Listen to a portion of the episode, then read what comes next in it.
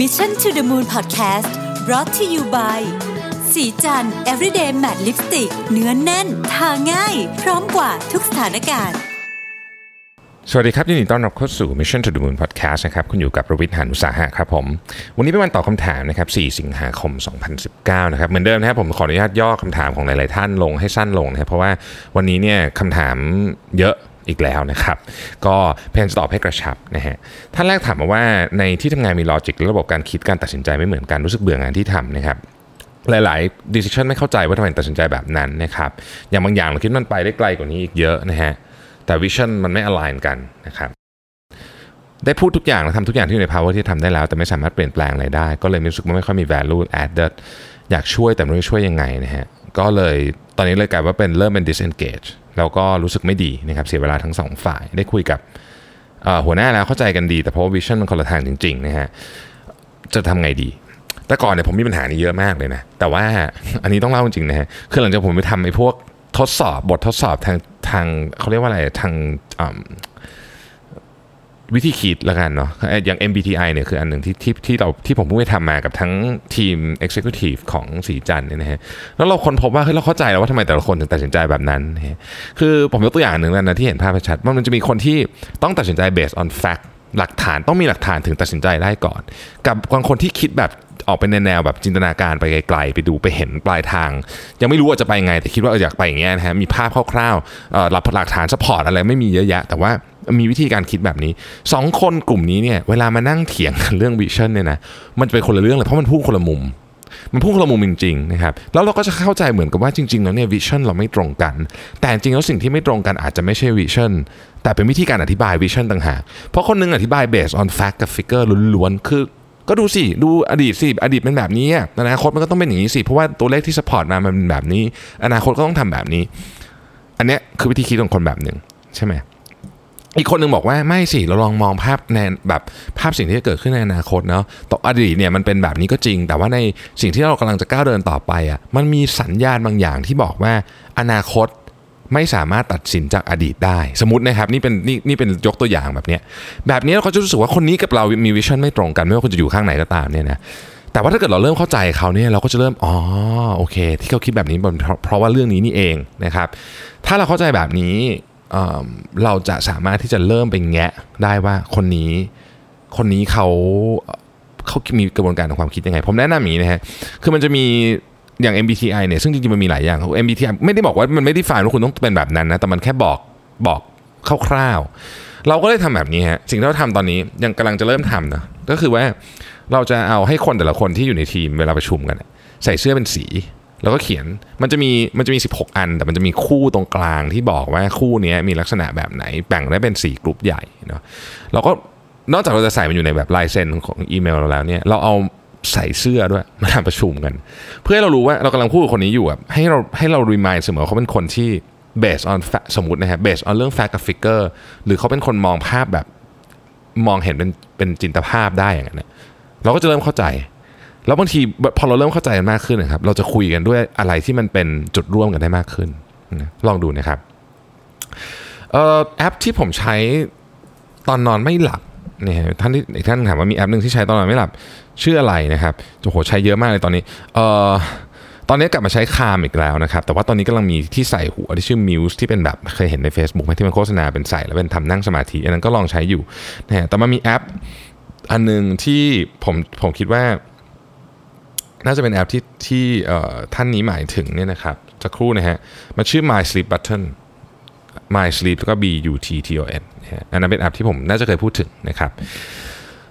อีกท่านหนึ่งบอกว่าอยากให้แนะนำหนังสือที่เกี่ยวกับการเปลี่ยนสายงานไปทำด้านธุรกิจนะครับ อยากรู้ตั้งแต่ต้นเลยโอ้โห คือจริงๆต้องบอกว่า บางทีหนังสือเนี่ยถ้าเกิดอยากจะเริ่มตั้งแต่ต้นเลยเนี่ยนะครับบางทีหนังสืออาจจะไม่ได้ช่วยเยอะนะเพราะว่าคำว่าการทำธุรกิจเนี่ยมันเป็นอะไรที่ยิ่งใหญ่มาก แต่ผมชอบอันหนึ่งวันก่อนที่ผมคุยกับพี่ปิ๊กในพอดแคสต์นะครับแล้วพี่ปิ๊กบอกว่ามาบอกคนที่หลังนะบอกว่าเนี่ย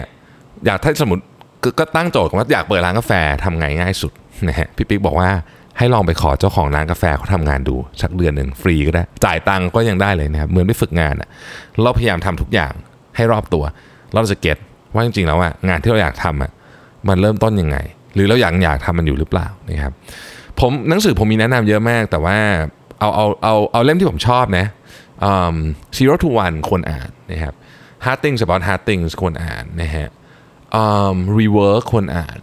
มมีอะไรกันเนี่ยอันเนี้ยอันเนี้ยเป็นเป็นแบบ คร่าวๆแต่มันไม่ได้บอกวิธีการทำธุรกิจนะมันแค่พูดถึงไอเดียเฉยนะครับถ้าเกิดจะไปเจาะวิธีการทำธุรกิจแบบจริงๆจังเนี่ยก็มันก็ต้องไปสายพวก business model canvas พวกนั้นต้องทำอยู่แล้วนะครับแต่ธุรกิจเวลาพูดอย่างเงี้ยมันกว้างมาก ผมคิดว่ามันต้องค่อยๆ ถามว่าจะเอาเรื่องอะไร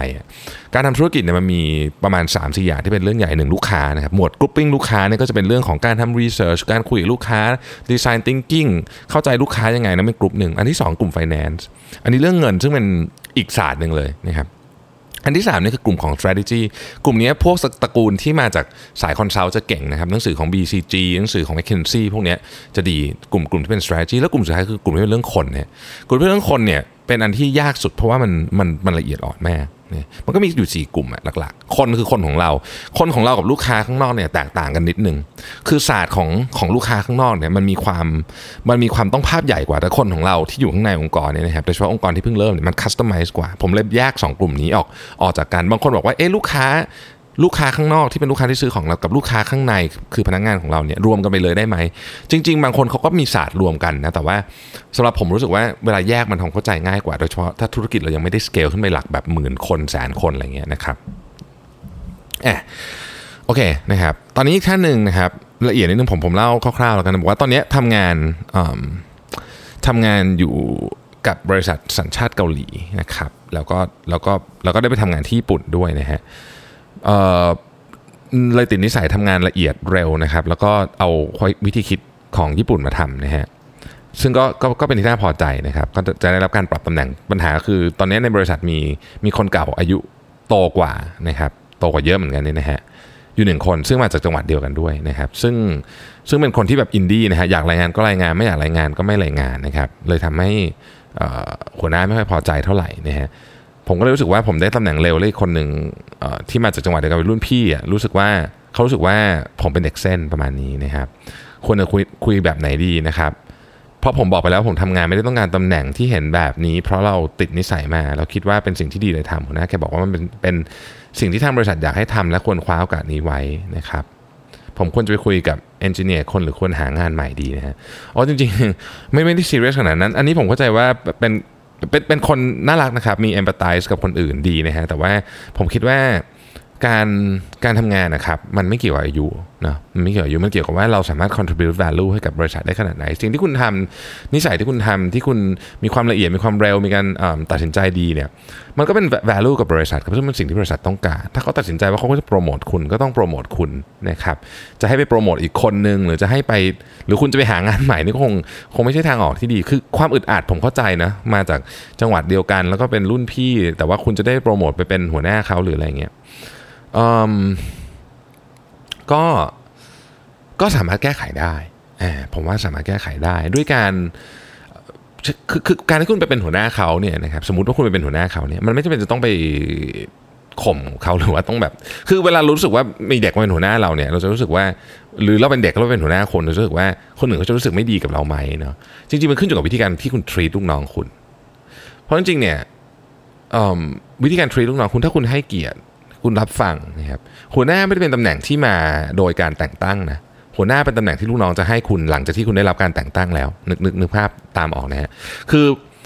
ต่อให้คุณได้รับการแต่งตั้งเป็นหัวหน้า แต่คุณทำตัวไม่ดี คุณก็ไม่ได้เป็นหัวหน้าเขาจริง ๆ แต่ถ้าเกิดเขาเคารพคุณไม่ไม่ว่าคุณจะอายุน้อยกว่าหรือมากกว่าก็ตามเนี่ยนั่นแหะคือตำแหน่งหัวหน้าที่มานะครับดังนั้นผมคิดว่าลองทำดูก่อนไม่มีอะไรเสียหายนะครับอีกท่านหนึ่งนะครับบอกว่า จะเป็นคนลาวครับติดตามฟังมาได้เดือนกว่าแล้วขอบคุณมากที่ที่ให้คำปรึกษานะฮะก็ดีใจนะครับที่ข้ามไปถึงฝั่งลาวนะครับ ก็จริงๆ มีมีแฟนเพจหลายท่านนะฮะมาจากลาว แล้วก็ส่งคำถามมาคุยกันนะฮะก็ดีใจที่พอดแคสต์เนี่ยเป็นเป็นการสื่อสารระหว่างข้าม พรมแดนไปได้ด้วยจริงๆนะครับผมเป็นนักศึกษากำลังจะจบในตอนนี้เนี่ยกำลังจะเริ่มทำงานในองค์กรของเกาหลีเกี่ยวกับการพัฒนาชนบทที่ลาวนะฮะออยู่ในเป็นงานที่ไม่ยากเท่าไหร่คิดว่าหัวหน้าก็ใจดีเพื่อนร่วมงานสภาวะแวดล้อมโดยรวมดีแต่ติดอย่างเดียวคือเดือนน้อยมากนะครับถ้าเทียบกับค่าแรงขั้นต่ำในลาว ก็ถือว่าสูงแต่ก็ยังน้อยอยู่ดีนะฮะรู้สึกไม่ค่อยพอใจเพราะก่อนหน้านี้ผมเคยทำงานเป็นพนักงานต้อนรับในโรงแรมก็ได้เงินเดือนเท่านี้นะครับที่เปลี่ยนมาทำที่นี่เพราะหวังจะได้รับค่าตอบแทนที่สูงกว่าเดิมแต่ แต่เมื่อไม่ได้ผมก็ทนทำงานเพราะว่าคิดว่าจะได้รับประสบการณ์ใหม่ๆนะครับจริงๆผมชอบทำงานที่นี่มากแต่ในใจลึกๆแล้วนอยเกี่ยวกับเรื่องเงินเดือนตลอดเวลาเลยอยากขอคำปรึกษาว่าควรจะทำยังไงดี หรือหางานที่ผลตอบแทนดีกว่านี้ดีนะครับเพิ่งจบใหม่นะฮะกำลังกำลังจะจบกำลังจะจบแล้วก็กำลังเริ่มทำงาน ต้องเรียนแบบนี้นะฮะงานที่น้องกำลังจะทำเนี่ยนะฮะถ้าเกิดว่าพอใจในตัวเนื้องาน แล้วคิดว่าได้ประสบการณ์เยอะนะครับ ผมพูดเสมอนะว่าตอนจบใหม่ๆเนี่ยถ้าเกิดว่าเงินเดือนมันไม่ได้เดือดร้อนจนเกินไป คือพออยู่ได้แบบอาจจะอาจจะกระเบียดกระเสียนหน่อยเนี่ยนะครับประสบการณ์มีค่ามากกว่าเยอะ คือตอนเริ่มครับเด็กทุกคนเริ่มเงินเดือนเนี่ยปัจจุบันอย่างปัจจุบันเนี่ย เงินเดือนมันก็เริ่มไม่ต่างกันเยอะถูกไหมหมื่นห้าสองหมื่นอะไรแบบโอ้โหต่อยคุณแบบนอกจากคุณแบบจบแบบ outstanding จริง ๆ ที่คุณไปทำงานแบบพวกแบบบริษัท consult ระดับโลกที่เขาให้เงินเดือนสตาร์เป็นแสนซึ่งพวกนั้นผมไม่นับแล้วกันมันมีมันมีน้อยมันมีนะครับมีแต่มันมีน้อยมาก แต่คนส่วนใหญ่ก็จะได้เงินเดือนกันประมาณนี้ครับหมื่นห้าสองหมื่นสองหมื่นกว่าอะไรพวกนี้ถูกไหมเออมันไม่ต่างเยอะฮะตอนแรก แต่ว่ามันจะไปกระโดดกันตอนที่คุณอายุประมาณสัก ยี่แปดสามสิบอันนี้คุณจะเริ่มเห็น gap แบบโอ้โหถ่างกันเป็นเท่าเท่าตัวหลายเท่าตัว4ี่ห้าเท่าเราก็เห็นทำไมรู้ไหมฮะมันแตกต่างที่ประสบการณ์ เพราะฉะนั้นตอนนี้เนี่ยครับต้องเข้าใจว่าโลกของธุรกิจมันเป็นแบบนี้คือมันเริ่มต้นเริ่มเท่ากัน แต่ถ้าเกิดคุณเก็บเกี่ยวประสบการณ์ได้มากกว่าเนี่ยมันจะมีค่ากับคุณมากในอนาคตแบบที่ผมบอกได้เลยว่าคุณจะนึกไม่ออกเลยว่าโอ้ยสิ่งที่เราทำไปตอนนั้นเนี่ยมันมีค่าเยอะขนาดนี้เลยเหรอนะครับเพราะฉะนั้นถ้าคุณคิดว่าทำงานที่นี่ได้ประสบการณ์ดีทำเถอะ นะครับบริหารจัดการค่าใช้จ่ายในช่วงนี้ให้ได้กระเบิดกระเสียนหน่อยยอม เพื่อประสบการณ์ที่ดีเดี๋ยวมันจะมีประโยชน์กับคุณมากแป๊บเดียวนั่นนะครับเดี๋ยวรับรองว่าเงินเดือนมันขึ้นเร็วมากนะฮะอีกท่านหนึ่งนะครับบอกว่าเป็นร้านบอร์ดเกมนะฮะจะมีลูกค้าอยู่คู่หนึ่งเป็นพี่น้องกันมากัน 2 คนแล้วชอบไปแจมกับลูกค้ากลุ่มอื่นเสมอนะฮะซึ่งทางร้านก็พยายามบอกเขาว่าให้แจ้งทีมงานก่อนทีมงานจะได้หาโต๊ะให้แต่เขาไม่ยอมรอมักเดินเข้าไปหากลุ่มอื่นแล้วขอเล่นด้วย ในตอนแรกผมก็เห็นว่าดีเพราะเขาดูแลตัวเองได้ผลปรากฏว่า เล่นกับใครกลุ่มนั้นลุกกลับหมดนะครับเป็นทุกกลุ่มไม่ใช่กลุ่มวัยรุ่นกลุ่มครอบครัวนะฮะก็พยายามให้น้องๆช่วยสังเกตว่ามีลักษณะท่าทางกับเข้ากับผู้อื่นไม่ได้ไหมนะครับทางผมก็เลยมาลองปรึกษาแต่ยังหาข้อสรุปไม่ได้นะฮะแต่ลูกค้าน้องคนนี้ก็เป็นลูกค้าประจำเข้ามา แต่ทำให้ลูกค้าประจำกลุ่มอื่น เล่น เลิกเล่นไปกลับบ้านอย่างเงี้ยคือถ้าเกิดถ้าเกิดมองแค่นี้ผม information มีแค่นี้เนี่ยก็ต้องบอกว่ามันคงมีอะไรสักอย่างหนึ่งนะครับผมคิดว่าคุยกับเขาดีๆ น่าจะได้ว่าแบบมันเป็นประเด็นอะไรที่ทำให้ลูกค้าเหมือนกลับไปลูกค้ากลุ่มอื่นกลับไปอะไรเงี้ยแต่มันมีคนขั้นสุดจริงๆนะนี่ผมบอกกันผมไม่ได้หมายถึงเคสนี้นะฮะมันมีคนขั้นสุดจริงๆอะเราสามารถที่จะถ้าเกิดเราไปต่างประเทศจะเห็นป้ายนี้บ่อยนะครับว่าทางร้านเนี่ยสงวนสิทธิ์ที่จะ ไม่ให้บริการกับใครก็ได้นะ จริงๆนั่นเป็นสิทธิ์ของคุณนะครับ เพราะฉะนั้นถ้าเกิดมันถึงขั้นนั้น คุณก็ต้องใช้เอ็กซ์ไซส์สิทธิ์นี้เนาะแต่ว่าอย่างที่บอกครับสืบหาต้นเหตุก่อนแล้วกันว่ามันจะเกิดจากอะไรลองคุยเขาดีๆก่อนนะครับมีหนังสือแนะนำเรื่องการสร้างแบรนด์และ communication ไหมนะฮะโอ้โหเยอะมากเอ่อถ้ายังไม่ได้อ่าน marketing 4.0 นี่เป็น basic ที่ต้องอ่านนะครับแล้วก็ตระกูลตระกูล marketing ทั้งหลายเนี่ยตอนนี้ผมแนะนำพวก neuro marketing อะดีนะครับ why Why we buy อะไรเงี้ยนะฮะเป็นหนังสือที่ใช้ได้ตระกูลที่เป็นซีรีส์เนี้ยโอเคนะครับ ถ้าเป็นสายโฆษณาเลย communication เลยเนี่ยเอ่อ o k v i o n advertising ดีผมชอบ แต่ว่าบางคนก็ไม่ชอบนะ บางคนบอกว่าอ่านแล้วแบบไม่หนุกอะไรเงี้ยก็อันนี้แล้วแต่คนนะครับเอ่อมันมี Hackathon on advertising อันนี้ก็ดีนะครับ พวกเนี้ยที่ผมชอบเนี่ยก็ลองลองดูมันมีเยอะมากครับหนังสือตระกูลแบรนด์คอมมิวนิเคชันนะครับอีกท่านหนึ่งถามว่าคุณรวิทย์เคยกลัวลูกน้องจะเก่งกว่าหัวหน้าไหมคิดว่าเป็นปัญหาไหมครับที่ลูกน้องเก่งกว่าเจ้านายไม่เคยกลัวเลยอยากให้เก่งกว่าด้วยนะครับทุกวันนี้ผมเลือกคนที่เก่งกว่าผมมาทำงานนะคืออย่างนี้ครับหน้าที่ของหัวหน้าเนี่ยจริงๆผมพูดในเกือบทุกพอดแคสต์นะเรามีหน้าที่ facilitate ลูกน้องให้ทำงานได้ดีที่สุดนะครับถ้าลูกน้องไม่เก่งกว่าเรานะครับ หน้าที่เราจะกลายเป็นต้องสอนงานแล้วก็ติดตามงานตลอดเวลาหรือต้องสั่งงานตลอดเวลา ซึ่งคุณไม่มีทางจะไปขยายกิจการได้ถ้าเกิดคุณเป็นแบบนั้น ลูกน้องควรจะเก่งในงานของเขามากกว่าเรานะครับนั่นคือเหตุผลที่เราจ้างเขามาด้วยนะฮะเพราะฉะนั้นไม่มีปัญหาเลยครับที่ลูกน้องจะเก่งกว่า และถ้าวันหนึ่งเขาเก่งกว่าคุณทุกด้านจริง ๆ และคุณนึกถึงผลประโยชน์ของบริษัทสูงสุด ก็อาจจะเป็นลูกน้องนี่แหละที่ขึ้นมาเป็นที่ขึ้นมาทำงานแทนเราก็ได้นะครับมันเป็นเรื่องธรรมดาอยู่แล้วเนาะคือผมผมพยายามหาลูกน้องที่เก่งกว่าผมเนี่ย คือผมไม่หาลูกน้องที่เก่งน้อยกว่าผมเด็ดขาดนะฮะมันมันเหนื่อยฮะผมพูดได้เลยว่าเอาผมเอาลูกน้อง direct ของผมทุกคนแล้วกันนะครับ คนที่ได้งาน direct กับผมทุกคนเนี่ย ยกตัวอย่างเช่นจริงๆ จะเรียกลูกน้องก็ไม่ถูก เพราะว่าเป็นเป็นจริงๆก็เป็นระดับเท่ากันนะอย่าง CMO CFO CTO COO ของผมเนี่ยเขาเก่งในงานของเขากว่าผมเยอะมาก สิ่งที่ผมทำคือผมฟัง ผมจะไม่ไปแบบเฮ้ยทำไมคุณไม่ทำแบบเนี้ยคือคือเขาเก่งเรื่องงานของเขามากกว่าผมเยอะนึกออกไหมฮะแต่ว่าสิ่งที่ผมช่วยคือเฮ้ยคุณมีปัญหาอะไรไหมเอาเดี๋ยวผมช่วยแก้ปัญหาช่วยแก้ปสรรคให้อะไรเป็นคอนเซิร์นพยายามจะดูแล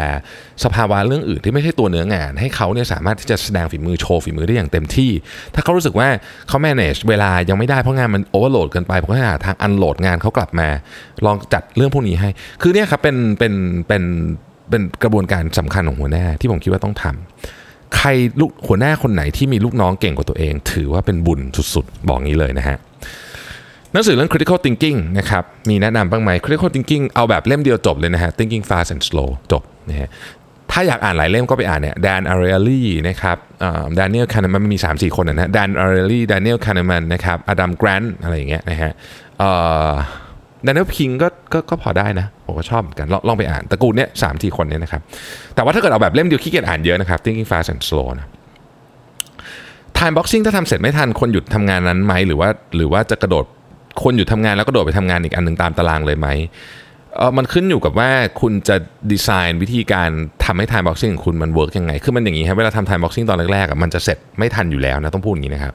คุณต้องใช้เวลามาสักสองเดือนนะฮะคุณถึงจะรู้ว่า โอเค ฉันทำ presentation 20 หน้า ใช้เวลา 1 ชั่วโมงในการทำตอนแรกฉันเข้าใจว่าฉันทำแค่ครึ่งชั่วโมงเสร็จแต่ทำจริงๆแล้วมันได้หนึ่งต้องหนึ่งหนึ่งชั่วโมงเนี้ยอันนี้มันต้องเป็นกระบวนการในการเรียนรู้ ดังนั้นเนี่ยคุณต้องให้เวลากับมันนิดนึงนะครับอย่าอย่าอย่าเพิ่งแบบทำ time boxing วันแรกแล้วคิดว่าต้องทำให้ได้ร้อยเปอร์เซ็นต์นะครับถ้าถามผมนะฮะ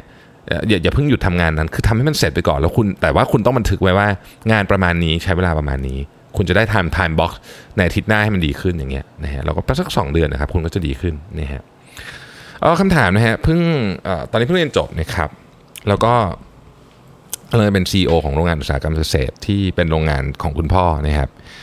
เออ มีปัญหาเรื่องคนคือคุณพ่อนั่นเอง คุณพ่อเป็นคนอารมณ์ร้อนหงุดหงิดง่ายไม่ได้อะไรก็โมโหน้ำเสียงท่าทาง แล้วก็เป็นฮิปโปสุดขั้วที่ว่าความคิดตัวเองเป็นใหญ่สุดในโรงงานนะครับผมเพิ่งเพิ่งขึ้นมาจะโดนตำหนิและบ่นงานก็ยังใหม่นะฮะเช่นงานใช้เครื่องจักรวางตัวต้องใช้เวลาในการเรียนรู้เลยต้องต้องขอเรียนกับว่าคุณพ่อเป็นคนที่เก่งมากๆสามารถทำได้ทุกอย่างจริง แม้ว่าจะเป็น CEO แล้วก็ตามโคชชิ่งที่คุณพ่อใช้จะบวกอารมณ์มาด้วยตลอดไม่สามารถสอน ให้ได้แบบเป็นกลางเลยอะไรเงี้ยนะครับ ตอนนี้ผมมีอย่างเดียวที่นึกได้คือการพัฒนาตัวเองอย่างมากแล้วเพราะคุณพ่ออยู่ตัวเองเป็นหลักตลอด แต่ก็พยายามบางทีเราก็เหนื่อยนะครับท้อแล้วอยากเลิกทำนะครับคำถามก็คือว่าในฐานะที่เคยเป็น CEO ที่เป็นที่เป็นบริษัทของครอบครัวเนี่ยเข้ามาทำงานแรกๆโดนกดดันบ้างไหมนะฮะแล้วรับมือยังไงนะครับและตอนนี้กำลังจะลอนเทคโนโลยีที่คิดว่าสามารถพัฒนาโรงงานได้ แต่เนื่องจากคุณพ่อไม่เชื่อเลยโดนบล็อกนะครับเเห็นเห็นช่วงนี้ผมเป็น ซีอีโอเนี่ยได้ทำการ disrupt ธุรกิจตัวเองบ้างไหมนะครับ และตอนที่คนโดนคนที่อาวุโสกว่า say no ทำยังไง คืออันนี้ปัญหาคลาสสิกของครอบครัวนะครับ อันนี้ผมบอกเลยว่าคุณไม่ได้เป็นคนเดียวแน่นอนนะอันนี้เป็น super classic คน generation ก่อนนะครับที่เขาทำงานมา ก็ลองนึกว่าเขาทำงานมาแล้ว success ได้ขนาดนี้เนี่ย ก็เพราะว่าเขาเชื่อในความเชื่อของตัวเองครับเพราะฉะนั้นดังนั้นไม่แปลกเลยที่เขาที่เขาจะคิดว่าสิ่งที่เขาคิดมันถูก เพราะมันถูกพิสูจน์มาในอดีตแล้วว่ามันถูกจริง ๆ อะไรก็ตามที่ถูกพิสูจน์มาแล้วว่ามันถูกจริง ๆ เนี่ย มันก็ถูกฮะ นึกออกไหมคือหมายถึงว่าคือคือมันก็ถูกต้องแล้วอะที่เราจะคิดว่ามันถูก ประเด็นก็คือเวลาเราจะ convince คุณพ่อที่มีความเชื่อแบบนี้เนี่ยสิ่งที่ดีที่สุดคือคุณต้องทดลองแล้วเอาหลักฐานมานำเสนอฮะนี่เป็นวิธีการเดียวที่คุณจะเปลี่ยนเปลี่ยนแปลงความคิดของคนที่ที่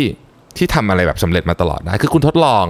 ตั้งสมมติฐานเนี่ยคุณเป็น engineer นะคุณจบวิศวะเนี่ยเราเราเราเวลาเราเรียนเราถูกสอนกันแบบนี้แล้ว คุณตั้งสมมติฐานคุณ test คุณควบคุมตัวแปรให้ดี ไม่ให้มีไม่ให้มีข้อสงสัยหรือให้มีข้อสงสัยในตัวแปรต่างๆ ให้น้อยที่สุด แล้วคุณนำมานำเสนอ อันนี้แหละถึงจะเป็นทางเดียวที่คุณจะ convince คุณพ่อได้ ผมก็ใช้วิธีนี้เหมือนกันนะครับลองดูนะฮะอยากได้ความคิดเห็นนะครับ ถ้าบริษัทจ้างคนมาทำงานอยู่ภายใต้การดูแลของเราเนาะมีทั้งประสบการณ์ทางตรงทางอ้อมมากกว่า 10 ปี แต่ไม่สามารถตัดสินใจทำให้ทำงานเหมือนดูเฟรชชี่มากกว่าคนที่มีประสบการณ์นะครับที่ผ่านการทำงานมาไม่เยอะ ครับแล้วถ้าฝึกคงใช้เวลาเป็นปีๆ คือยังไม่เห็น competency ที่ชัดเจนว่าทำด้านไหน ตอนนี้อยู่ในช่วงขยายเวลา probation นะฮะอีกอย่างหนึ่งคือคุณน้องเป็นแม่เลี้ยงเดี่ยว และมียายที่ต้องดูแลด้วยนะครับ ถ้าจะไม่ให้ผ่านการทดลองก็สงสารนะครับตึ๊ดๆประมาณนี้นะครับ ประเด็นคือเราควรใช้น้องออกหางานใหม่และให้อยู่ต่อดีถ้าเทียบกับเนื้องาน ที่ต้องทำสามารถทำได้ไม่ถึง 30%ของสิ่งที่ต้องรับผิดชอบนะครับ จะทำยังไงดีนะครับสงสารด้วยแต่ว่าทำก็รู้สึกว่าให้อยู่ต่อก็ไม่คุ้มคืออย่างนี้ฮะต้องบอกว่าคือคือผมเข้าใจนะ มนุษย์เรามันไม่ได้มีดิเมนชันเดียว ถ้าเกิดเรา KPI วัดปุ๊บเนี่ยคนนี้ก็ตกทันที ถูกไหมทำงานได้ 30% expectation คำถามก็คือ ถ้าเราคิดว่าเราคือเป็นคุณที่คุณส่งมาเนี่ยถือว่าคุณมีมีมีจิตใจที่ดีนะครับ เพราะฉะนั้น ถ้าเราอยากอยากอยากช่วยเขาแล้วช่วยบริษัทด้วยนะคือช่วยตัวคุณเองด้วยช่วยบริษัทด้วยช่วยน้องคนนี้ด้วยนะทำให้ทั้ง 3 ฝ่ายสบายใจหมดเนี่ยเราต้องลงแรงนิดหนึ่งนะวิธีการที่ผมนำเสนอคืออย่างนี้ครับลองไปหาดูว่าจริง ๆ แล้วว่า skill อะไรที่เขาถนัด บางทีเราจะรับเข้ามาผิดตำแหน่งก็ได้ซึ่งไม่มีอะไรผิดนะครับ คือตอนเรารับมาเนี่ยเราก็เราก็สัมภาษณ์ได้ประมาณนึงก็ test ได้ประมาณนึงแต่ลองไปดูจริงๆครับบางคนเนี่ยไม่เก่งเรื่อง analyze เลย แต่เก่งเรื่องคนมาก คืออะไรที่เป็นแบบ soft skill สุดๆนะครับประเภทที่แบบ ไปหวานล้อมเรื่องคนนี้ให้ทำแบบนี้หน่อยอะไรเงี้ยคนบางคนจะเก่งมาก แต่ว่าเราดันเอามาทำเขามาเป็นนักวิเคราะห์อย่างเงี้ยมันก็มันก็ไม่เวิร์กไงเขาก็เลยทำได้ expectation ต่ำโดยส่วนตัวแล้วผมเชื่อว่าทุกคนมีศักยภาพที่ที่สามารถพัฒนาต่อได้นะครับ หน้าที่ของหัวหน้างานเนี่ยก็คือต้องไปหาศักยภาพที่ว่านี้แหละนะครับ แล้วการเปลี่ยนตำแหน่งงานเนี่ยไม่ใช่เรื่องแปลกอะไรเลยนะฮะ คุยกับเขาบอกว่าเออเนี่ยพี่รู้สึกว่าเออเรื่องนี้น้องทำได้ถนัดกว่า แต่ต้องพิสูจน์นะว่าเขาทำได้จริงหรือเปล่าด้วยนะครับไม่งั้นเดี๋ยวมันจะเป็นปัญหาซ้ำซ้อนนะแล้วลองดูฮะทุกทุกคนมีศักยภาพ ลองลองไปค่อยๆแงะแต่ถามว่าวิธีนี้เหนื่อยไหมเหนื่อยนะครับคือวิธีนี้ไม่หนุกเลยแล้วก็เหนื่อยด้วย แต่ว่าถ้าเราเชื่อว่าเราเป็นหัวหน้าที่ดีเราอยากจะช่วยเหลือเขาจริงๆเนี่ยมันอาจจะเป็นทางเลือกทางเดียวมั้งที่จะทำได้ในตอนนี้นะครับเอ่อคำถามแรกนะฮะขอโทษครับ อันนี้เป็นอีกคำถามหนึ่งบอกว่าอยากจะถามเรื่อง crisis รอบนี้หน่อยนะครับ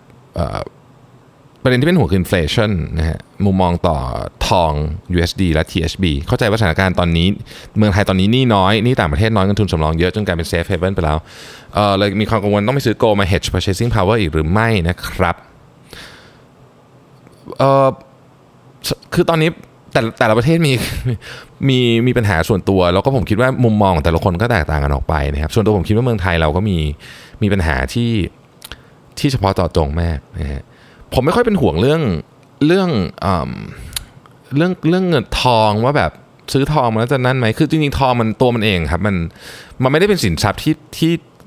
เขาเรียกว่าอะไรอะไม่ได้เป็นสินทรัพย์ที่ให้ผลตอบแทนอยู่แล้วเนาะแต่ว่าณณจังหวะนี้มันเป็นมันเป็นจังหวะที่ดีในการเก็บนะผมผมเชื่ออย่างนั้นนะครับ ค่อยๆนะครับอย่าอย่าเข้าทีเดียวนะเอ่อ US ดอลลาร์ดอลลาร์บาทผมคิดว่า ผมคิดว่ามันจะอยู่ทรงๆแบบนี้ไปอีกสักระยะหนึ่ง นะครับมีแนวโน้มอาจถ้าเกิดแบงก์ชาติไม่เข้ามาแทรกแซงเพิ่มเติมจากที่ทำอยู่ทุกวันนี้เนี่ยอาจจะแข็งขึ้นนิดหน่อยด้วยเนี่ยเพราะฉะนั้นเราก็จะต้องอยู่ในสภาพนี้ไปก่อนนะครับแล้วก็ต้องหาทางจัดการไปนะครับผมไม่ได้เป็นผู้เชี่ยวชาญด้านนี้นะฮะเคยเคยเคยทำงานอาชีพนี้แต่ว่ามันมันหลายสิบเป็นสิบกว่าปีละแต่โดยส่วนตัวผมมีความรู้สึกว่าในขณะนี้เนี่ยปัญหาของประเทศไทยไม่ได้ไม่ได้ใหญ่ แล้ววิกฤตเศรษฐกิจวิกฤตเศรษฐกิจรอบนี้นะครับ พูดถึงวิกฤตเศรษฐกิจนะไม่ใช่สภาพเศรษฐกิจของไทยตอนนี้นะวิกฤตเศรษฐกิจรอบนี้เนี่ยจะไม่ได้โดนเราแบบเต็มเหนียวแบบตอนต้มยำกุ้งแน่นอนเพราะนั้นมันเริ่มที่เราใช่ปะแต่ว่ามันจะเป็นอะไรที่ซึมความถามคือมันจะซึมยาวแค่ไหน อันนี้น่าสนใจนะฮะบางทีมันอาจจะซึมยาวได้3าถึงหปี แต่ไม่ได้หมายความว่าเราจะทำธุรกิจไม่ได้นะ มันก็ทำได้ลงทุนก็คือคุณก็ต้องเลือก selective หน่อยในการลงทุนเท่านั้นเองนะครับผลตอบแทนการปรับ portfolio พวกนี้ต้องดูว่าเราจะเอาอะไร สิ่งที่ไม่น่าสงสัยเลยตอนนี้คือวิกฤตน่าจะมาแน่ๆ อันเนี้ยเพราะว่า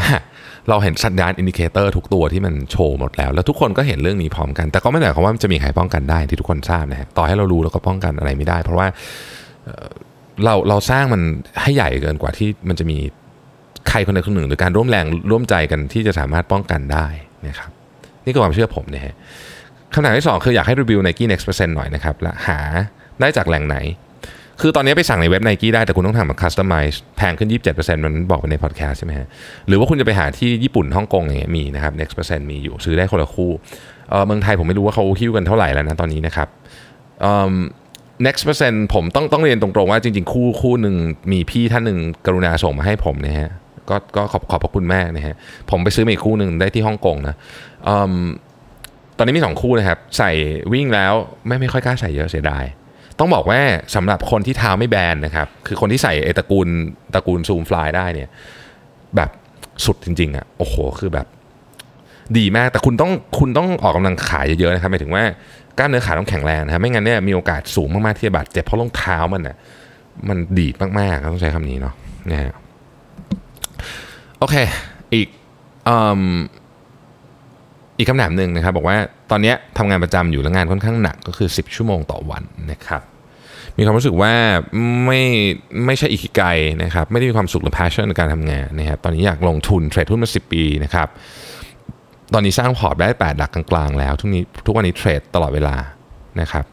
รู้สึกเวลาไม่พอบางครั้งรู้สึกเสียเวลา 10 ชั่วโมงการทำงานประจำแลกเงินเดือนไม่ถึง 0.5%ของพอร์ตรู้สึกไม่คุ้มนะฮะตอนแรกตั้งใจรอสร้างพอร์ตได้ 9 หลักก่อน ผ่าน crisis 2รอบ ซึ่งคิดว่าอีกรอบน่าจะใกล้มากแล้วนะครับแล้วจะออกเป็น full time trader นะครับซึ่งมีการซึ่งในการเทรดมีการควบคุม exposure บวก hedging ตลอดนะฮะตอนนี้เพื่อเบื่องานขั้นสุดจะจะทำไงดีนะจะทำงานประจำต่อไปดีหรือไม่ คือถ้าเกิดพอร์ตแปดหลักกลางๆแล้วเนี่ยเราเราไม่มีความสุขการทำงานประจำผมคิดว่าออกเถอะนะฮะไม่ไม่คือถ้าถ้าผมถ้าผมเทรดมาถึงพอร์ตแปดแปดหลักกลางๆ ก็คือ เจ็ดแปดแปดกลางๆคือประมาณ 50 ล้านขึ้นไปถูกไหมถ้าพอร์ตใหญ่ขนาดนี้นี่คุณมีความสามารถด้านการเทรดมากอยู่แล้วเพราะถ้าเกิดว่าเริ่มต้นมาตั้งแต่แบบเริ่มต้นจากน้อยๆ แล้วมาได้พอร์ตขนาดนี้ ไม่ต้องรอถึง 9 หลักนะฮะเอาเวลา 10 ชั่วโมงต่อวันไปหาความรู้เรื่องเทรดหมายถึงว่าไปเอาไปทุ่มเทเรื่องเทรดอย่างเดียวน่าจะดีกว่าเพราะอาชีพเทรดหุ้นก็เป็นอาชีพ trader มันคืออาชีพหนึ่งอะ มันก็เป็นอาชีพอาชีพอาชีพมันเป็นอาชีพจริง ๆ ถึงแม้ว่า เวลาเราไปพูดให้คนอื่นฟังคนอื่นจะแบบงงๆว่าแบบมันเป็นอาชีพได้เลยแต่มันเป็นอาชีพจริงๆครับแล้วเป็นอาชีพที่ผลตอบแทนดีมากๆด้วย แต่ความเสี่ยงเยอะหน่อยเท่านั้นเอง แต่ว่าถ้าเกิดเราทำมาสิบปีแล้วแล้วเรามีพอร์ตขนาดนี้แล้วมันก็พิสูจน์ว่าคุณมี sense คุณเป็นคนที่มี sense เรื่องการเทรดดีมากเพราะฉะนั้นถ้ารู้สึกทรมานมากกับงานประจำก็ผมผมแนะนำว่าออกเถอะ อันนี้ไม่ได้แนะนำให้ออกเพราะว่า เพราะว่า พูดไปส่งๆนะครับแต่ว่าแนะนำให้ออกเพราะว่าเห็นความสามารถในการเทรดความสามารถในการสร้างพอร์ตและ sizing ของพอร์ตด้วย ประกอบกันเนี่ยผมคิดว่าการมาการที่คุณทำงานประจำได้ได้เงินเดือนแค่นั้นมันมันมันไม่คุ้มอะกับ 10 ชั่วโมงที่คุณเสียไปทุกวันนะอีกท่านนึงบอกว่าตอนนี้ใช้หูฟัง noise cancelling ตัวไหนอยู่นะครับได้มีโอกาสใช้ Sony WF 1000 XM3 นึงนะฮะวันก่อนเพิ่งลงไปนะใช้แล้วนะครับ ดีมากโซนี่นี่แบบเทพสุดดีที่สุดตอนนี้กับทุกหูฟัง noise cancelling เล็กนะเล็กไม่ไม่ใช่ไม่ใช่แบบครอบหูนะฮะเอาแบบเอาเรียกว่าอะไรนะ True Wireless ที่เคยใช้มาเนี่ยรุ่นนี้นี่คือสุดละตอนนี้ผมรับประกันว่าไม่ใช่ผมขอโทษ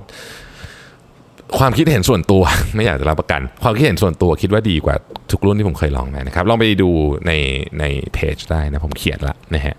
อีกท่านถามว่าพี่เคยเป็นไหมเวลาต้องตัดสินใจเลือกอะไรใหม่ๆเข้ามาในบริษัทเช่นโปรแกรม เราคิดว่าณตอนที่เรา คิดนั้นพิจารณาดีแล้วด้วยเวลาที่มีอยู่จึงตัดสินใจเลือกไป เพราะถ้าไม่เลือกทันทีเวลาที่เราใช้มากขึ้นไป ก็เป็น opportunity cost แต่พอเราใช้ไปกับพบว่ามีหลายอย่างที่เราเสียตังค์มากเกินไป แล้วคุณหาข้อมูลให้มากกว่านี้นะครับแต่ตามใจต้องใช้มันต่อนะครับเรื่องแบบนี้เป็นเรื่องแบบนี้จะแก้ปัญหาไงดีมันมีคนช่วยนะวันก่อนที่ผมเชิญมาในในในพอดแคสต์ของเราครับเอซอันนี้เขาก็ช่วยเลือกให้คือเขาผ่าน process พวกนี้หมดแล้วนะครับ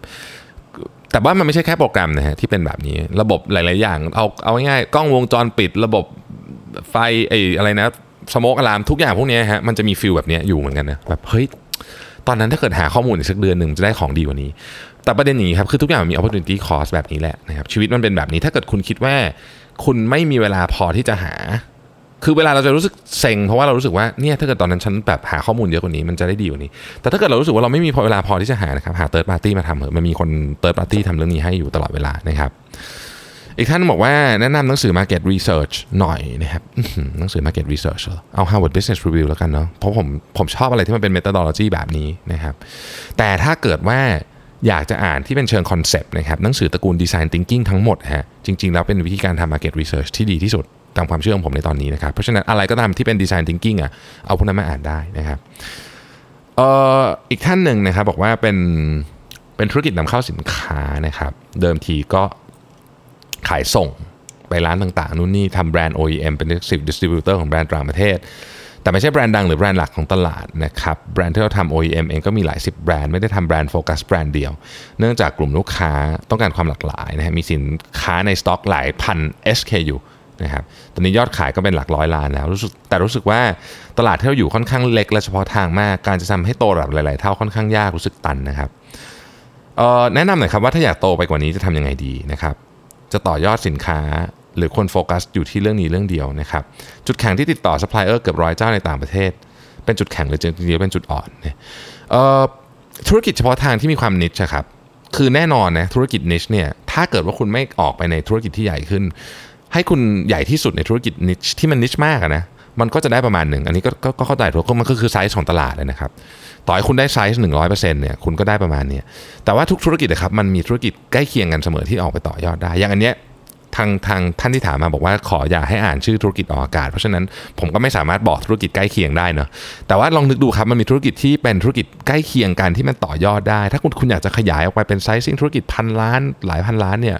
แต่ตลาดมันไม่มันตลาดนี้ของคุณมันไม่ได้ใหญ่ขนาดนั้น แน่นอนก็ต้องไปทางอื่นต่อ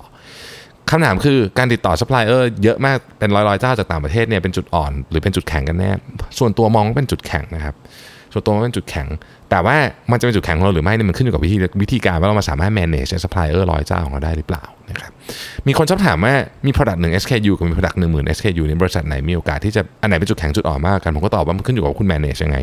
มันขึ้นอยู่วิธีคิดของคุณขึ้นอยู่กับกลยุทธ์ขึ้นอยู่กับสิ่งที่คุณอยากได้ด้วย เพราะฉะนั้นตอบไม่ได้ด้วยข้อมูลแค่นี้ แต่มันขึ้นอยู่กับวิธีการจัดการ วิธีการจัดการนี่แหละจะบอกว่า supplier เกือบร้อยเจ้าของคุณ SKU เยอะของคุณเนี่ยมันเป็นจุดอ่อนหรือจุดแข็งของคุณกันแน่นะครับ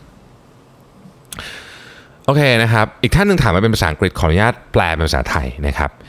เอ่อบอกว่าตอนนี้รู้สึกว่าตัวเองอะมีปัญหาเรื่อง personality นะครับไม่สามารถเข้ากับใครในออฟฟิศได้ดีนะครับแล้วก็ได้ feedback มาตลอดว่าเป็นคนที่ซีเรียสเกินไปนะครับซีเรียสเกินไป แต่ว่าไม่รู้จะจัดการเรื่องนี้ยังไงดีนะครับเอ่อเวลาไม่ซีเรียสก็รู้สึกไม่เป็นตัวของตัวเองนะครับพยายามจะเป็นคนตลกนะฮะแต่ก็รู้สึกว่ามันก็ไม่เป็นตัวของตัวเองอีกนะครับแล้วก็ทำไม่ได้ด้วยนะฮะ ช่วยช่วย suggest หน่อยได้ไหม ว่าจะทำไงดี ผมผมมองแบบนี้นะฮะขออนุญาตตอบตอบเป็นภาษาไทยเนาะคือผมคิดว่าประเด็นนี้เนี่ยคือถ้าเกิดคุณเป็นคนซีเรียสเนี่ยนะครับมันมันมันก็เป็นบุคลิกภาพของคุณเนี่ยนะฮะคนเป็นคุณคุณเป็นคนซีเรียสไม่น่าจะเป็นปัญหา แต่ว่าสิ่งที่คุณทำหลังจากที่คุณซีเรียสต่างหากที่อาจจะเป็นปัญหากับเพื่อนร่วมงาน เราต้องไปหาให้ได้ว่าสิ่งนั้นคืออะไร เช่น บางคนเนี่ยเวลาเครียดมากปุ๊บเนี่ยหน้าเน้อไปหมดนะครับคำพูด มันทิ่มแทงคนอื่น สมมตินะนี่ผมยกตัวอย่างไม่ได้หมายความว่าคุณจะทำนะครับ แต่สมมติมันเป็นอย่างนั้นเนี่ยเราก็ต้องไปหาพอยนี้มาให้ได้ เสร็จแล้วเราก็ต้องไปคุยกันกับกับเพื่อนร่วมงานนะว่าโอเคนี่นี่คืออ่าลองขอ feedback จริงๆหน่อยว่า จริง ๆ มันไม่ได้เกี่ยวกับฉันซีเรียสใช่ไหมมันเกี่ยวว่าฉันซีเรียสฉันพูดจาไม่ดีหรือเปล่า ถ้าเกิดมันเป็นอย่างนั้นนะครับคุณสามารถซีเรียสแล้วพูดจาดีได้ อันนี้ต้องฝึก อันนี้เป็นสกิลคุณไม่จำเป็นจะต้องเปลี่ยนคำความซีเรียสที่เป็น personality trait มันอยู่ใน ตัว core บุคลิกภาพของคุณซึ่งเปลี่ยนยากมากนะครับ ต้องบอกอย่างนี้นะครับเปลี่ยนได้แต่ยากมาก ไม่จำเป็นครับ ไม่ต้องเปลี่ยน แต่ว่าวิธีการนำเสนอตัวเองออกไป อันนี้เปลี่ยนได้ อันนี้ไม่ได้อยู่ใน core personality อันนี้สามารถเปลี่ยนได้ทุกคนต้องฝึกเท่านั้นเองนะครับผมผมผมไม่แนะนำให้พยายามทำอะไรที่ไม่เป็นตัวเองนะ เช่นพยายามจะตลกอะไรเงี้ย คือผมคิดว่ามันไม่จำเป็น คุณเป็นตัวเองได้แหละครับ เพียงแต่ว่าคุณหาให้เจอว่าอะไรที่ที่ที่เพื่อนร่วมงานคุณรู้สึกไม่แฮปปี้กับคุณ แล้วคุณแก้ action โดยไม่ต้องเปลี่ยนตัวเองก็ได้นะครับ อีกท่านหนึงบอกว่าช่วยเล่าประสบการณ์เรียนโทที่ Vanderbilt ให้หน่อยนะครับเล็งๆว่าอยากไปเรียน marketing อ่าโอ้โห ไม่เคยมีใครพูดถึงมหาลัยผมเลยนะฮะขอบคุณมากเออเอาเมืองก่อนแล้วกันเนาะเมืองเมือง Nashville ผมจบมา10 16 ปี 15 16 ปีแล้วนะครับ ก็เป็นเมืองที่ตอนที่ผมไปอยู่เป็นเมืองเป็นเมืองที่คนไม่เยอะน่าจะสัก8แสนมั้งจำไม่ผิดนะครับ เงียบมากคือเป็นเมืองใหญ่ใหญ่ประมาณนึงแต่เงียบมากอะนะ ไม่มีดิมซำกินอะจำได้เวลาจะครับจะกินดิมซำต้องขับรถไปอารันตานะฮะขนาดนั้นเลยนะฮะแต่ปัจจุบันนี้ไม่ได้เป็นอย่างนั้นแล้วนะครับนชวิลโตขึ้นเยอะแล้วก็มีห้างมีอะไรที่แบบสมัยยุคผมอยู่ไม่มี ได้ข่าวว่าเป็นเมืองที่น่าอยู่ผมไม่เคยกลับไปอีกเลยนะแต่ว่าได้ข่าวว่าเป็นเมืองที่น่าอยู่นะครับก็ผมว่าโอเคในแง่ของเมืองนะฮะเงียบๆหน่อยคนไทยน้อยนิดนึงไม่เป็นไรไม่ได้เป็นปัญหาอยู่แล้วนะครับ ส่วนตัวโรงเรียนเองนะครับโรงเรียน MBA คือ Oven Business School เนี่ยนะครับ ก็เป็นโรงเรียนที่ดีนะครับ สภาวะแวดล้อมดีอาจารย์ดีเพื่อนเพื่อนที่มาเรียนด้วยก็ดีนะครับ อาจจะไม่ได้ดีระดับ top U นะแต่ว่าโดยรวมแล้วเนี่ยผมชอบบรรยากาศของโรงเรียน มันมีความแบบไม่พลุกพล่านเกินไปนะครับแล้วก็ Business School เนี่ยมันอยู่ริมริม campus ทั้งหมด ซึ่งมันอยู่ติดกับโซนที่เป็นอพาร์ตเมนต์คือเราปริญญาโทเราคงไม่อยู่แบบอยู่ dorm อยู่เลยมันไม่ได้อยู่แล้วเพราะฉะนั้นเราก็จะมาอยู่ข้างนอก ตรงนั้นอพาร์ตเมนต์เยอะแล้วอพาร์ตเมนต์ดีด้วยนะครับสามารถเดินมาโดยไม่ต้องขับรถมาได้ เพราะว่า การขับรถมาโรงเรียนยุ่งกันนะฮะคือมันมันก็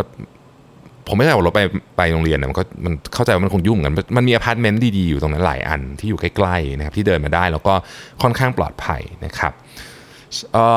มหาลัยสภาพเมืองโอเคนะครับมหาวิทยาลัยดีไหม ranking ก็น่าจะเปิดดูได้อยู่แล้วนะครับผมไม่รู้ตอนนี้มันไปถึงไหนแล้ว ranking ดีประมาณหนึ่งก็คือเป็น U แบบ U ระดับเดียวกับ U ที่เป็น ที่ไม่ใช่ไอวิลีกับถัดมาเนาะคือมันก็ถัดมาหนึ่งหนึ่งหนึ่งแถวนะครับ ซึ่งมันก็เราก็พอจะทราบกันดีว่า มันเป็นโซนประมาณเนี้ยถ้าเกิดว่าไม่ได้ซีเรียสเรื่องของว่าจะต้องอยู่ไอวิลีกเนี่ยก็เป็นมหาวิทยาลัยที่ดีนะครับทำไมผมถึงเลือกเรียนที่นี่ จริง ๆ ตอนนั้นหลายเรื่องคือหนึ่งคือเขารับด้วยมีหลายประเด็นนะคือตอนนั้นมันในบรรยายดูที่ผมรับทั้งหมดนะครับผมชอบเมืองนี้ที่สุด ตอนนั้นผมได้ประมาณสักสี่ห้าที่เนาะผมชอบที่นี่ที่สุด แล้วก็ ranking ก็โอเค ตอนนั้นไม่ได้คิดอะไรเยอะ แต่ว่าอันนี้ผมบอกเป็นคำแนะนำเฉยๆนะฮะถ้าผมย้อนเวลากลับไปได้อะผมไม่ใช่ที่นี่ไม่ดีนะครับที่นี่ดีมากมาโรงเรียนดีมากแต่ย้อนเวลากลับไปได้เนี่ยผมจะพยายามตั้งใจ เราจะไปเข้าที่ที่ผมอยากเข้าจริง ๆ ให้ได้ ก็คือตระกูลไอวิลีทั้งหลาย จริงๆ ผมอยากเป็นเออเล่าให้ฟังนะอยากเรียนโคลัมเบีย แต่ว่ามันก็มีเหตุการณ์บางอย่างที่มันเข้าไม่ได้นะครับ ก็ก็ไม่โทษใครโทษตัวเอง ก็เรานี่แหละที่ทำได้ไม่ดีพอนะครับโอเคอ่าตอบคำถามต่อไปนะครับบอกว่า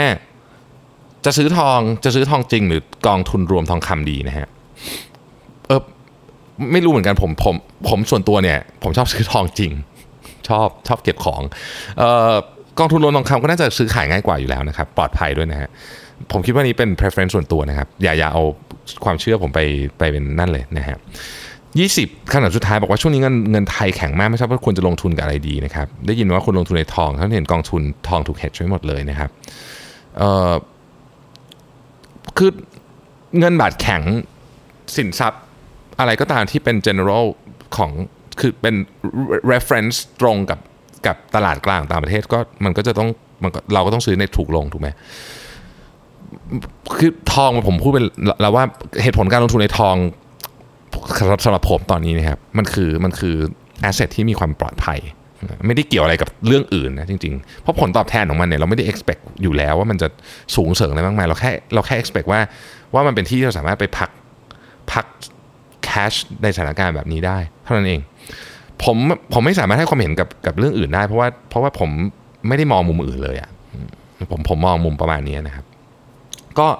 ลองดูผมผมเองไม่อยากจะแนะนำเรื่องการลงทุนแม่เพราะว่าผมไม่ได้เป็นผู้เชี่ยวชาญจริงๆ นี่บอกตามตรงว่า คือผมก็ลงทุนในแบบที่ผมรู้สึกว่ามันฟิตกับไลฟ์สไตล์ผมมันฟิตกับ target ชีวิตผมอะไรเงี้ยนะฮะผมเองเป็นคนที่หุ้นเหิ้นเดี๋ยวนี้ซื้อเป็นตัวตัวน้อยด้วยซ้ำผมซื้อกองทุนซะเยอะ เพราะฉะนั้นผมคิดว่ามันดูดูเหอะว่าเราอยากทำอะไร แล้วเราบริหารพอร์ตตามความเชื่อของเราครับเพราะว่าในความเป็นจริงแล้วอะบางคนจะบอกว่าไม่ควรถือทองเลยก็ได้ตอนนี้ คือมันก็มีมันก็มีทุกทุกความคิดเห็น แต่ว่าสำคัญที่สุดคือเราต้องตอบตัวเองให้ได้ว่าเราทำเรื่องนี้เพราะอะไร เพราะมันจะ ชีวิตผมผมชีวิตคุณชีวิตทุกคนอะมันไม่เหมือนกันมันมีเป้าหมายไม่เหมือนกัน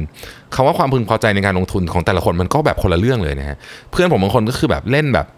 บิตคอยเล่นอะไรอย่างเงี้ยซึ่งแบบมันก็เป็นอีก คือเราก็มันมันมีความเชื่อไม่เหมือนกันไงเพราะฉะนั้นผมคิดว่าเราเราเอาที่เราสบายใจสำหรับผมผมบอกเหตุผลไปแล้วว่าผมถึงคิดว่าผมเราควรจะแบ่งพอร์ตโฟลิโอบางส่วนเข้าไปอยู่ในทองเท่านั้นเองนะครับโอเค ก็คิดว่าครบถ้วนตามนี้นะครับ หวังว่าทุกท่านจะได้รับคำตอบถ้าเกิดใครพลาดเออผมไม่พลาดไม่ได้ตอบคำถามไหนไปเดี๋ยว ส่งเข้ามาอีกรอบนะฮะแต่คิดว่าปีอาทิตย์นี้น่าจะครบนะ เพราะว่าหมึกบอกว่าให้พี่ตอบให้ครบหน่อยนะครับ ขอบคุณมากเลยที่ติดตาม Mission to the Moon Podcast ครับอ๋อแล้วขอประชาสัมพันธ์นิดนึงนะครับเออผมจะมีทอล์กโชว์นะรอบแรกรอบเดียวไม่รู้จะมีอีกเปล่านะฮะเป็นความตั้งใจสูงสุดของชีวิตนะครับ ว่าอยากทำให้มันออกมาดีนะครับไม่ได้เป็นงานที่ถนัด out of comfort zone มาก ๆ แต่ก็อยากทำนะครับ งานเนี่ยจัดวันที่ 22หนึ่งทุ่มนะครับที่ KBank สยามพิฆเนศ 22 กันยายน 1 ทุ่มนะครับ ตั๋วขาย 20 สิงหาคมไทยทิกเก็ตเมเจอร์นะครับ ขอบคุณที่ติดตาม Mission to the Moon นะครับ เราพบกันใหม่วันพรุ่งนี้ สวัสดีครับสัสิ เพราะความสดใสมีได้ทุกวัน